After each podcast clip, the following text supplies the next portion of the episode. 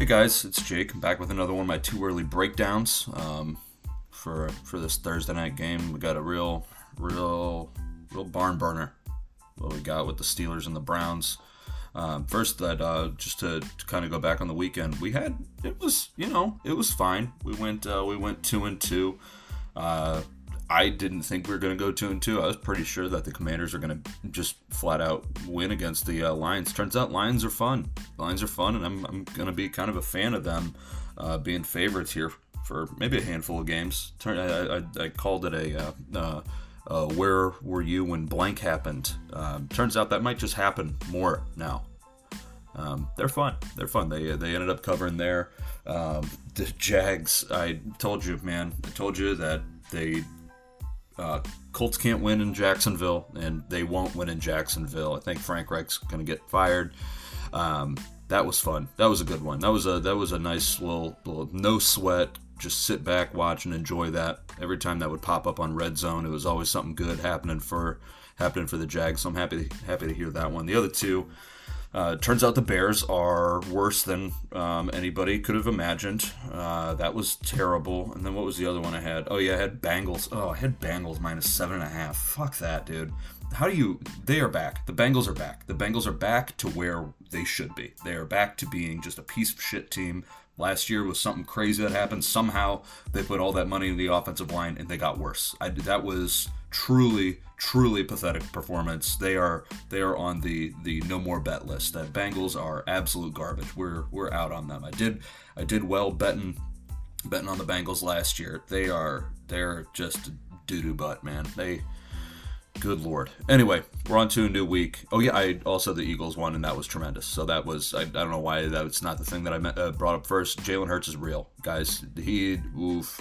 I wish I could bet on them. I wish I could bet on them, but I don't bet on my own team. God damn, that was tremendous. And then the Bills, I, I ended up, I, this wasn't a play that I put up here, but I did take Bills minus 10 uh, for about the first five minutes of that game. That was, uh, I was like, oh, this might be something. Then it just went into pandemonium, and it was that was easy. That was what a what a what a good week of football. What a what a Monday night was great. What a great night of football. That's what that's what we're here for. Anyway, let's get on to week three. Moving forward. Uh, record right now is uh, three and four. We're gonna get that going up. Um, this is this is a pretty strong play for me here. I actually have two. Um, I'm only gonna take the spread. I'm not gonna do props in my uh, into my record, but I do have a prop here too. All right, too early breakdown. Week three, Thursday night. I have weird feelings for and you know just about Ad, uh, Al Michaels. You know it sucks for him. Uh, to go from calling the Super Bowl last year, Super Bowl 56 last year, uh, to calling a Steelers Browns game on a Thursday night in Week Three. Like I feel bad for him, like on a professional level. On the other hand, the guy's making a million dollars a game to work for Amazon, and he's 77 years old. Uh, so, you know, things could be worse for him and, and Mrs. Al Michaels or Mr. Al Michaels. I'm not entirely sure what he's got going on there. Um, things he's he's in a he's in a weird spot, but you know he's got the bag, so good for him. Anyway, let's get into the pick. Steelers at Browns. Browns minus four and a half points. Over under 38 and a half.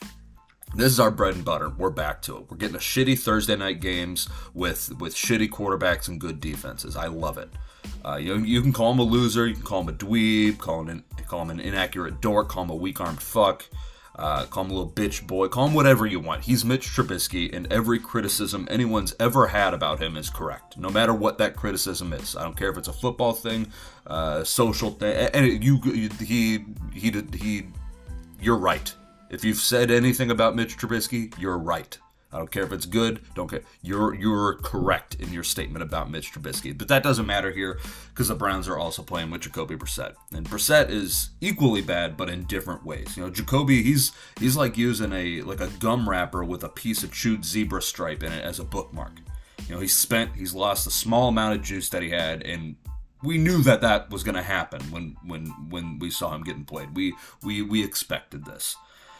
We saw where the Browns were able to put up points when they put up 26 against the Panthers and 30 against the Jets. Uh, two teams with notably bad defenses. And the Steelers, they're a notably good defense. You could make an argument though, on the other side of the ball, that the Steelers are allergic to scoring. And I would listen to you and probably agree with you that they are allergic. But that's not really what matters here. What matters is that Mike Tomlin is 45 and 25 against the spread as a Steelers head coach, and that's what I'm going to bite on. That's that's that's that's what we're going on here is their trust for Mike Tomlin. And four four and a half points is is way too many points for the Browns to lay. I they don't deserve that kind of a treatment. They don't deserve over two and a half. They they do certainly do not deserve four and a half points. That's crazy. Uh, Steelers plus four and a half. The prop that I'm talking about is Jacoby Brissett to throw an interception. I don't. He doesn't throw that often because he shouldn't. But when he does, he's not good at it. And they had a little bit of success with throwing last week. Um, so I'm I think that he'll probably go back to that a little bit. I think uh, Minkah Fitzpatrick is going to ball hawk him though. I think I think this is this is a good one. Uh, Jacoby Brissett to throw an interception is even money. Um, so that's it. We like Steelers plus four and a half. We like Jacoby Brissett to throw an interception. Let's have a day.